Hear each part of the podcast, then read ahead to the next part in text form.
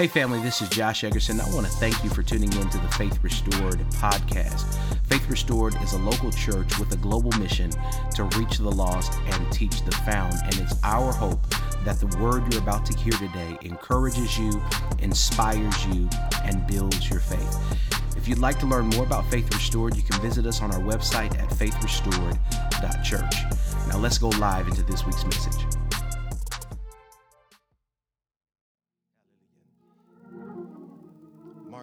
Chapter, I'll begin reading at verse number one. When you have it, say amen.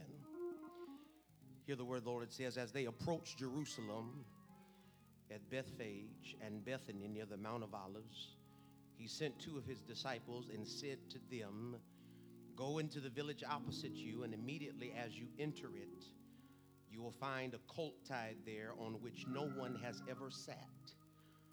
Untie it and bring it here. Verse 3 If anyone says to you, Why are you doing this? you say, The Lord has need of it. And immediately he will send it back here. They went away and found the colt tied at the door outside the street, and they untied it. And some of the bystanders were saying to them, What are you doing?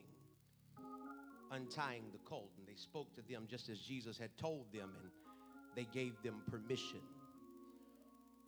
They brought the colt to Jesus, and they put their coats on it. And he sat on it. And many spread their coats in the road and others spread leafy branches which they had cut from the fields.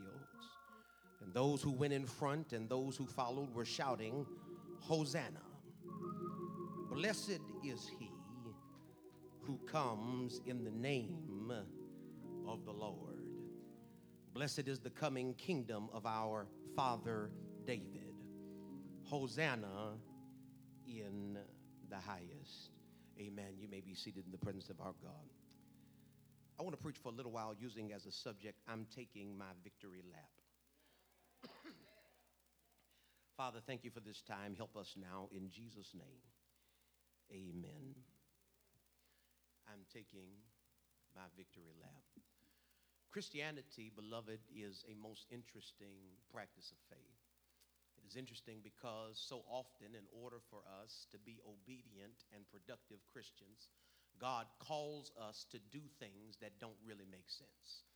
He calls us to do things that in our present situation don't line up with what our present situation says. He'll ask us to do things like give more when you can't afford it. He'll ask you to stay at home when you feel like going out. And my favorite thing is God will call us to praise him in the present when our present situation does not seem praiseworthy. God wants us to thank him now when I'm in the midst, of something that doesn't seem like I should be thanking him for. If I'm going to be a productive and a mature Christian, I've got to learn how to praise God for victory I can't see in the middle of a problem that I can see. And if you're not too mean, if you can be honest in church today, some of us could tell the truth and say that we're trying our best to make the, or we're trying to make the best rather of a bad situation. We're trying to make it look better on the outside than it really feels on the inside. But if you would tell the truth, it's hard for you to thank God now because it does not look like there is anything for you to thank God for. When we look at the political condition of our country, we thought that Joe was going to come and fix everything. But Joe's been in office now for a little while, and it doesn't seem like things are much better than they were a little while ago, especially for people of color. Our country is less safe now. People are walking into grocery stores and killing people. They're going into massage parlors and taking senseless life. It seems as if the more we prayed for things to get better, when God got one devil out of the office and put a seemingly good man into the office, there are still wicked people around the country because you cannot legislate and vote evil out of the human heart. People are wicked, times are cruel, and things don't seem like we should be thankful to God. But if you are a believer, you are are still called to praise God in the present, even if your present does not look praiseworthy. You're called to give God glory in the midst of situations that don't make sense, that frustrate you, that keep you up at night. And then when you finally go to sleep, it's because you cried yourself to sleep and then you wake up and cry some more. You've got to praise God in the middle of those situations. And the question then becomes, beloved, how does God expect me to praise Him like it's fixed when He hasn't fixed it yet? Because I'm praising God, uh, believing that He's going to turn it around. But after a while of me working and going through and fighting through and pressing through situations, I get tired of praising Him. Chelsea, I don't want to come to church anymore. I don't want to get up and give Him glory. It doesn't matter if they push the time back. I want to lay in bed a little longer because I don't want to pull these covers off of me and have to face all the drama that's outside my front door. How do I praise God like it's fixed when He has not fixed it yet? This is the tension that we're called to live in as believers. This is what God calls us to walk through as His children, learning how to give Him praise in the present when giving him praise in the present doesn't make sense. And beloved, even though it might seem crazy for God to ask us to praise him in the middle of situations that are frustrating us, in the middle of situations that are taxing us, in the middle of situations that we don't like, even though it might seem nonsensical and even asinine for God to request that of us, the beauty of our lives is that if we belong to God, we don't have to wait to praise him for the victory because even though it might look like we're losing in life, the truth is we belong to a victorious God. Okay, you missed your shouting point. I said it might look like you're losing, uh, but you belong to a victorious God. You don't get it yet. Uh, the worship team sang it for you. They asked you, Where do you stand? Who is on the Lord's side? If you're on the Lord's side, then you're on the side of a Lord who has never lost a battle, a warrior that has never lost a fight, someone who cannot be defeated. And I can praise him in the present, even if my present looks like I'm losing, because I know I serve a victorious God. As a matter of fact, because of God's victory through Jesus Christ, beloved, we don't have to wait to celebrate, uh, but we are able to offer what might seem like premature praise because we know that the battle is safe in God's hands. Because God's victory is secured, if I am in God, then my victory is guaranteed. Okay, uh, let me help you. If God is always going to win, then it makes sense for me to choose the winning side. God help me. And since I'm on the winning side, it might look like I'm losing, but no matter how it looks, either way, it's still victory. God help me. I wish I wish you weren't too mean. Look at your neighbor. I know we're still a little corona crazy, but just look at somebody and say, I've got to win. Yeah. I know it doesn't seem like I'm going to win. I know it doesn't look like I'm coming out on top. I know it doesn't feel like it's going to be all right, but I've got to win.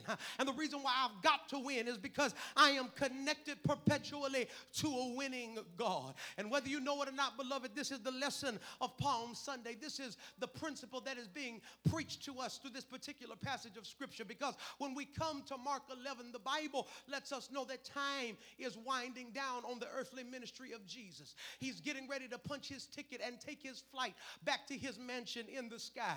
Uh, but before he does that, he decides to take a victory tour through Jerusalem. God help me. This is what perplexes me about Palm Sunday. Palm Sunday is where theologically, Brian, we celebrate the triumphal entry of Christ into Jerusalem. Uh, this is why Palm Sunday is important. It's, it's not because we like palm branches and it's not pre Easter. We celebrate it uh, because it commemorates the triumphal entry of Jesus into Jerusalem. Why is that important, Bishop? It is important because God gives us then, through the triumphal entry of Jesus into Jerusalem, a preview of the eschatological second coming of Jesus Christ. Christ comes then into Jerusalem on a donkey in peace. At the end, he will come again into the new Jerusalem on a horse. God help me. God says, I want you to see through Palm Sunday in the beginning what I'm about to do at the end. And that's why we celebrate Palm Sunday. It initiates the Passion Week, it initiates what we in theology call Holy Week. But it's for us to remember that the King has come, and if he has come, he is coming again. Uh, but the thing about this is, it is not simply a march through Jerusalem, but it is literally, Brother Herman, a victory march. It is a victory lap. Uh, what do you mean, Bishop? Well, when Roman generals uh, would win battles, uh, they would come through the city mounted on a beast, and people would lay out palm branches and celebrate them for the victory. So essentially, Chris, Jesus is taking a victory lap on Palm Sunday for what's not going to happen until Easter. Let me stop and run it back. You missed it. Jesus is celebrating on Palm Sunday for what he's going to do on Easter Sunday. Jesus is celebrating a week in advance a victory that has not happened yet. But in doing so, Jesus teaches us that we don't have to wait until we see victory to celebrate victory, but we can shout now because we know that the battle is safe in his hands. Jesus comes into Jerusalem triumphantly to let the devil know I'm going to handle my business. And because I'm so sure that I'm going to handle my business, I'm going to allow the people to celebrate now. Uh, uh, they shout then they shout, Hosanna. Yeah, Hosanna uh, can mean one of two things. It is most easily translated, save us now, I pray. Uh, or it can be translated, we are saved now. And if you translate it, we are saved now, it lines up with the victory lap that is shown to us in the text because they are celebrating salvation. That ain't going to happen until seven days later. But they're celebrating Easter on Palm Sunday because they trust that the God that is going to save them is able to do exactly what He said. So then this teaches us because many of us try to withhold our praise based on our perception of God's actions in the present.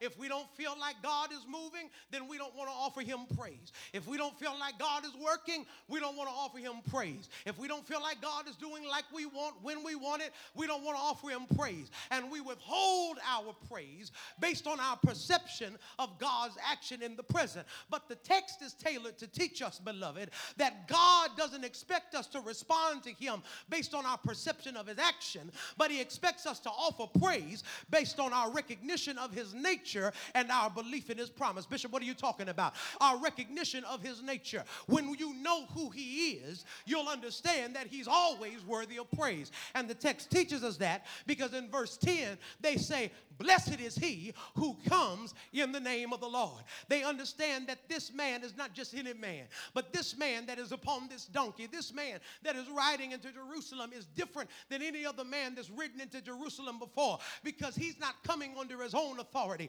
but he is the one who comes under the authority with the endorsement of the Lord. And when I understand who Jesus is, I understand that he's always worthy of praise because he's always good, he's always in control, he's always worthy worthy. God help me. Y'all don't feel it yet. But when you know Him, you can thank Him. Even in the midst of hard situations. When you know Him, you can praise Him. Even when you don't feel like giving Him glory. When you know who He is, uh, you can tell Him, You're bread when I'm hungry. You're water when I'm thirsty. You're a bridge over troubled water. You're a hope in hopeless places. I can praise Him when I know who He is. But not only should I praise Him because of my recognition of His nature, but I should praise Him, beloved, because of my belief in His promise. Because they said, Blessed is He who comes in the name of the Lord. Hosanna in the highest. God help me. They said, I can praise him because I believe that even though I might not be safe right now, that he's going to save me. God help me. See, and some of us have traded being saved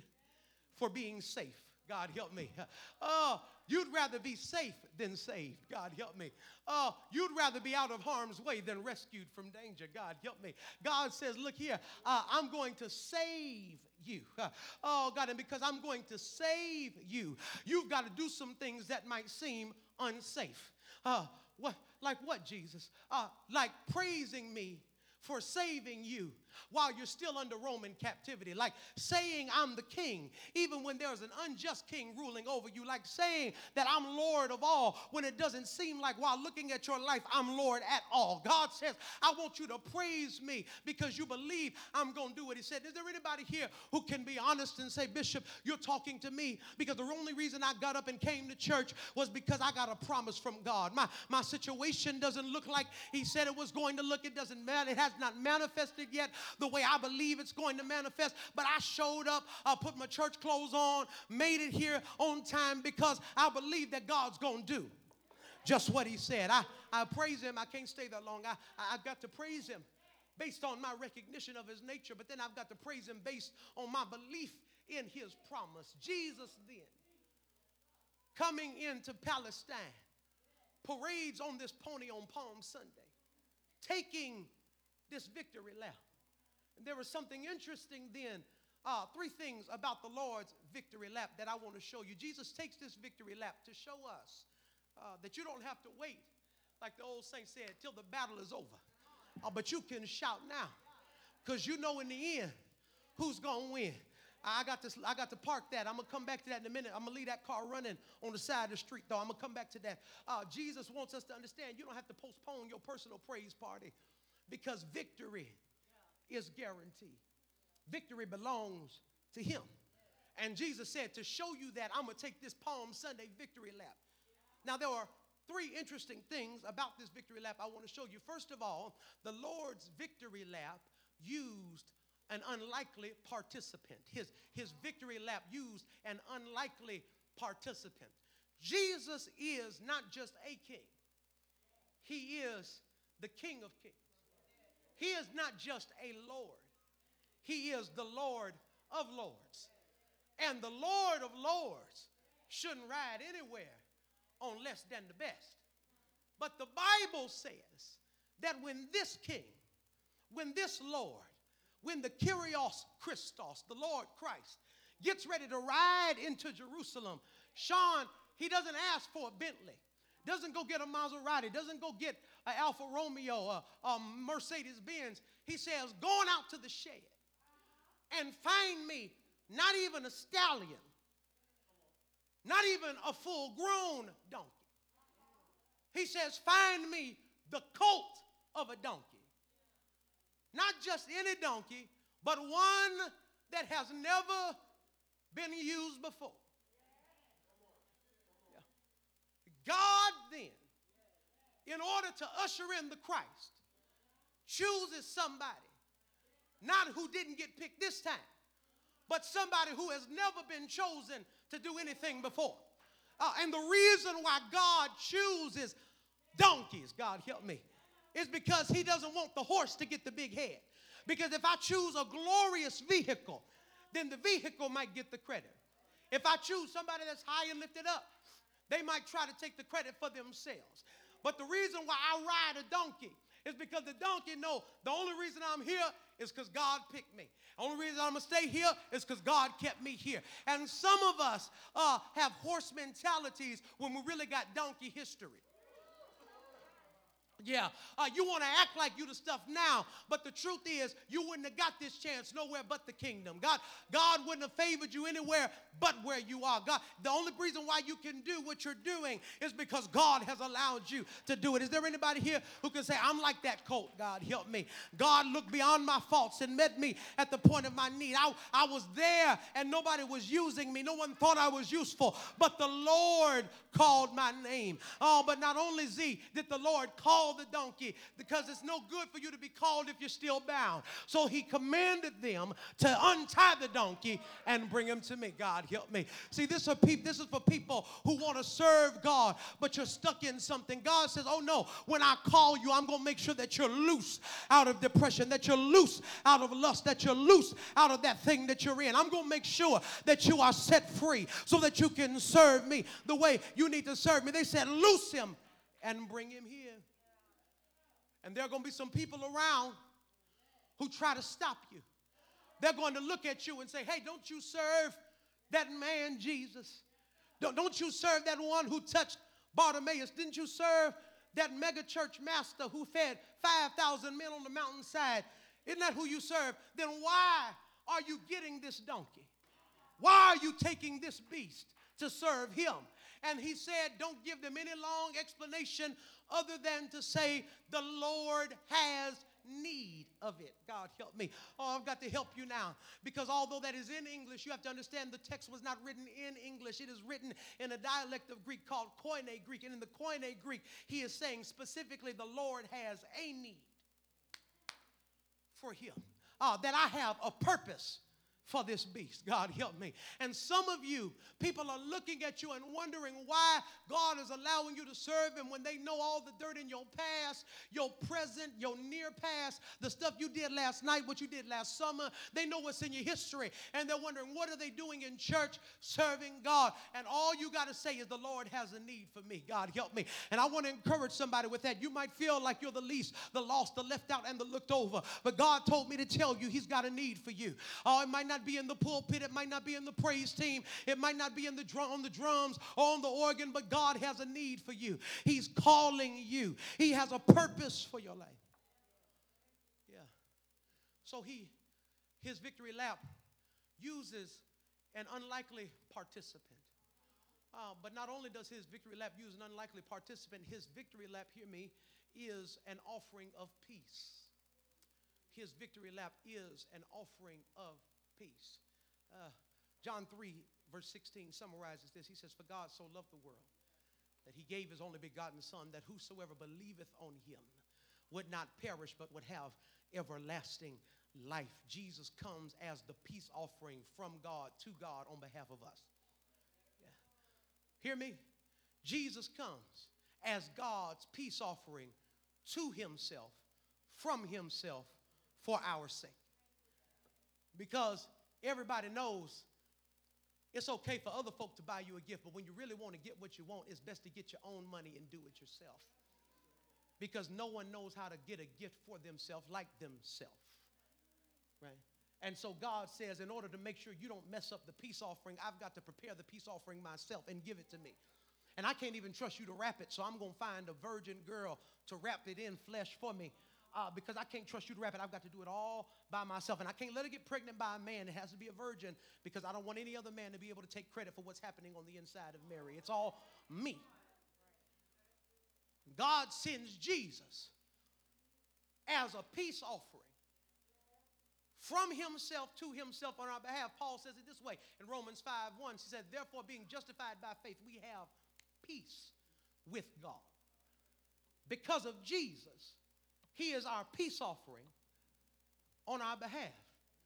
So then, the culture of the Bible teaches us that whenever a peace offering was sent to prevent bloodshed, the gifts would not be attached to horses because horses are symbols of war. But the peace offering would always be borne on the back of a donkey. God help me. Uh, if, if the goal, hear me, Sherrod, Every preacher in the house, listen to me. I want to see where I'm going. If the goal is to prevent bloodshed, then I don't send the gift on the back of a horse because a horse says, I want that smoke. But peace requires that I send it on the back of a donkey so that the one that I'm sending it to knows that I don't want trouble, I want peace. So I told you that Jesus was God's peace offering from himself to himself. And so he doesn't send it to himself on a horse. Oh, I'm sorry. Uh, where is he riding into again? He's riding into Jerusalem, which is the city of God. So God sends a peace offering from himself to himself on the back of a donkey. I know y'all think I'm making that up, right? Genesis 33 and 8. Jacob is getting ready to fight or to confront Esau. And because he's getting ready to confront Esau, he does not want Esau to harm him. And so the Bible says that he takes his wealth and he loads it on the back of what? Not camels, not oxen, not horses, but donkeys. And he sends it to his brother to let his brother know, I don't want war. I want peace. Okay, that's not good enough for you. Uh, in 2 Samuel chapter 25, verses 25 and 26, Abigail, the wife of that fool Nabal, uh, to keep David from killing her husband for his foolishness, sends peace offerings to David not on horses, not on camels, not on oxen, but on donkeys. And when David sees the donkeys, he says, As you have bought peace this day, you shall have peace for the rest of your life. Jacob sends a donkey to Esau. Abigail sends a donkey to David on behalf of her husband. And God sent a donkey to himself on behalf of us to let us know that we are no longer at war with him but we are at peace with him. And somebody ought to be able to thank God that you've got peace. God, help me. Oh, God, that you are no longer at war with God, but now God comes to fight on your behalf. Oh, God, that he resists the proud, but good God Almighty, he gives grace to the humble, that he does not allow you to see as your sins deserve, but he is at peace with you. Okay. I'm done. The victory lap, it is victory lap is special because it uses an unlikely participant. He does not call great folk, but he calls the least, the lost, the left out, the donkeys, the colts, the people who have never been used before, and he uses them to carry great things into great places. But not only that, his victory lap is a, is a pledge of peace. It is an offering of peace. It, it means, look, uh, I was upset with you.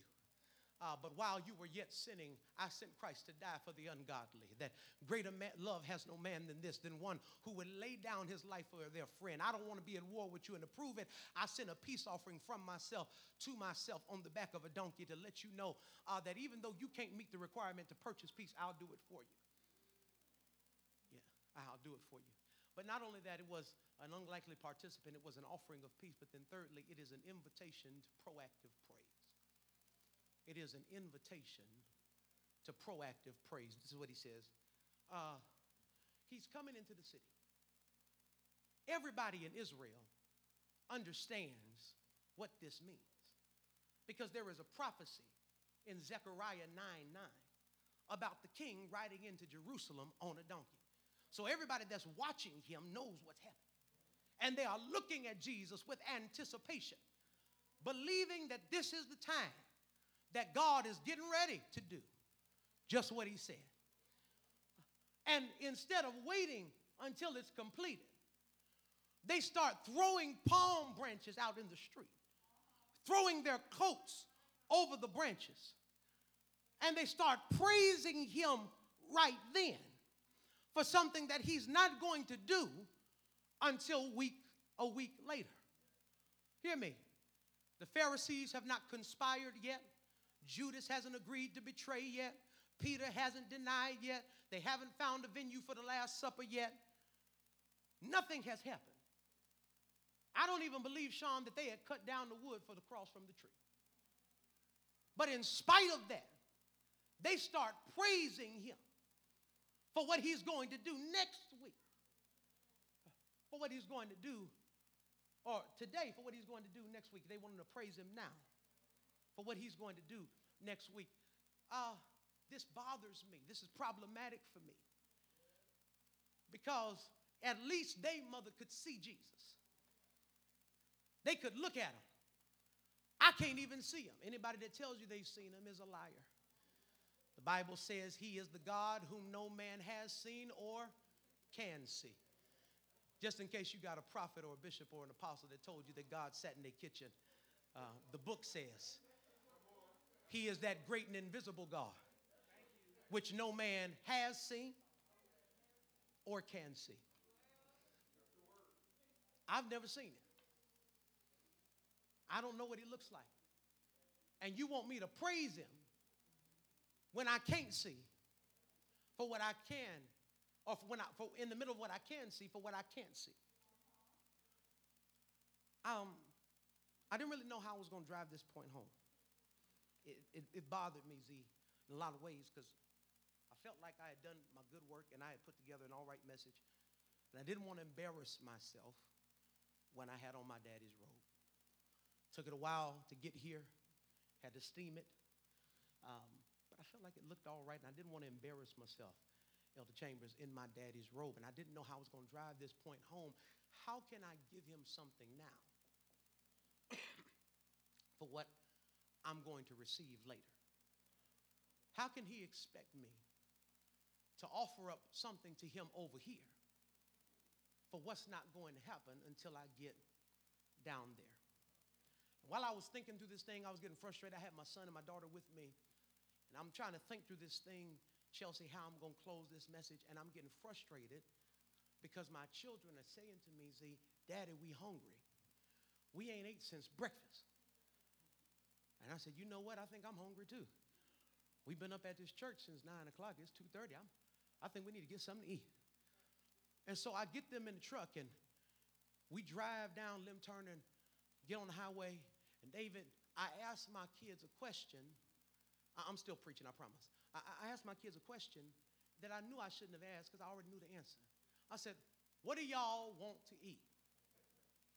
And immediately my children say, Daddy, we want McDonald's. And I'm frustrated because, Brian, I'm still trying to figure out how God expects me as a Christian to give him something here for what I'm not going to get until I get down there. And I'm praying that he's going to help me understand this thing, Elder Chambers. And in the midst of me trying to understand how God expects me to give him something on this side for something that I'm not going to get until I get down there, my kids are getting on my nerves. They're like, Daddy, we want to go to McDonald's. I said, Fine, fine. Fine. We'll go to McDonald's. I go to McDonald's. Uh, uh, I go to McDonald's and they take my order, tell me how much it's going to be, and I drive, and they got two windows. The first window tells me to pay here. But Chelsea, here's the problem. When I pay over here, I can't get no food at this window. I, have got to trust that when I make a deposit of money over here, that I'm going to get a return of food over there. God help me. And my children understand it better than me. Because when I pay the money and I get the receipt, my son said, Daddy, can I hold the receipt? And I give my son the receipt. And he looks at the receipt and he starts to dance. We got McDonald's. We got McDonald's. I get some nuggets. Me ain't got no nuggets. I get ice cream. And they're celebrating with no food at this window because they understand from McDonald's something that the Lord is trying to teach you in your life that when their brand is on the line, they're going to make sure they deliver where they're supposed to deliver. The reason why you can trust McDonald's to give you your food at the next window is because they know that if they don't, it'll ruin their name. And the reason why you can trust God to come through, God help me, is because you know that if God does not come through, He'll ruin His good name. Yeah, and that's that's what God wants. I feel like preaching now. I wish I had some folk that would talk back to me. He, he, he says, You can give him glory right here. Because the window is down there. God, help me. And some of us need to learn how to give God praise on this side. Because he's going to do it. Give me a second. He's going to do it over there. God, help me. Yes, and the old saints would say, don't wait till the battle is over. But uh, you can shout right now. Uh, because uh, you know in the end uh, who's gone, who's going to win. And I don't know if there's anybody in the building on, on an old school throwback Sunday that can say, I've been through enough with God to where I've learned how to lean and depend on Him. I've had to give him praise in the present uh, for a fixed marriage. When my marriage uh, was still on the rocks, I've had to praise him for fixing my finances. When I checked my bank account balance and there was no money in the bank. I've had to praise Him for victory on this side when I'm feeling uh, defeated uh, in every area of my life. But here's the revelation you can give God, you can give Him praise now because your victory does not depend on you, it depends on Him. I don't know who I'm talking to today, but is there anybody here who can testify that I'm a winner not because I have skills, but because uh, I'm on the winning side? I'm ready now, Doc. Let's have church. I've got to close here now, but look at somebody and say, neighbor, we're going to win because we're on the winning side. I've got to get out of here now, dear children. Thank you for letting me say my pre-Easter speech. But uh, before I go back to my house in Oakleaf, I want you to understand uh, you're going to win uh, not because you're powerful, uh, but because you serve a great God. I'm a sports fan, uh, so I'm reminded of a player uh, named Luke Walton. Luke Walton is the son of an NBA Hall of Famer named Bill Walton. But Luke Walton will probably never go into the Hall of Fame because he wasn't a great player. But the reason why Luke Walton is remembered is because even though he wasn't a great player, he's got more rings than Dikembe Mutombo. He's got more rings than Dominique Wilkins. He's got more rings than Charles Barkley. He's got more rings than Ray Allen. He's got more rings uh, than Gary Payton. And the reason why he's got more rings is not because he was ever on the court when the game was won, but the reason why he's got got those rings uh, is because uh, he was on uh, the right team. Look at somebody and say, neighbor, I'm going to win because I'm on the winning side. I'm going to get, come on, Chris, the victory because I am on the winning side. And is there anybody here who can testify? I'm just like Luke Walton. I'm a winner not because I'm great, but because when I am weak, He is strong. Is there anybody here that can say, I'm going to give Him glory? And I'm not going to wait until it's all said and done. But I'm going to give him praise right now.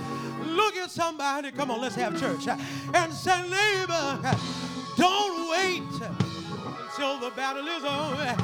But shout now, because you know in the end who's to win. Don't wait until the battle is over. But give him glory now because you serve a God who's fighting for you. Don't wait until you see victory, but praise him now because you know he's gonna do it.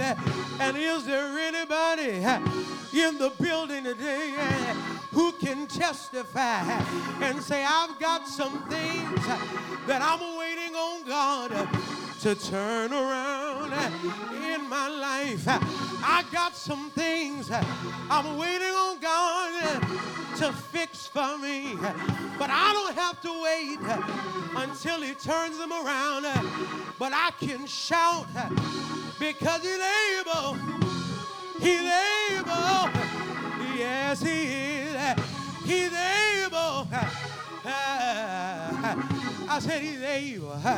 I said, The Lord is able. I said, He's able. He's able. He's able. I wish I had a voice today. Is there anybody here who can say, I'm going to praise him?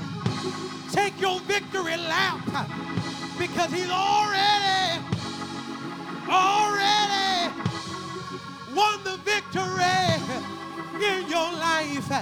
Eyes have not seen, ears, ears have not heard, neither have it entered into the hearts, the hearts of men. Oh, all the things that the Lord has in store for them that love Him. But is there anybody here who can say, I got a sneak peek in the Holy Ghost and I'm going to give Him, and I'm going to give Him, I'm going to give Him glory, glory.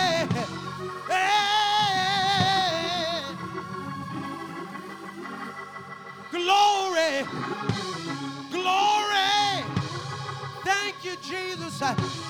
I know it's not Easter, but is there anybody here that's glad to be saved? I'm saved. I'm saved by his power divine. I'm saved to new life sublime. Life now is sweet and my joy, my joy, my joy, my joy, my joy. It is complete because I'm saved. I'm saved.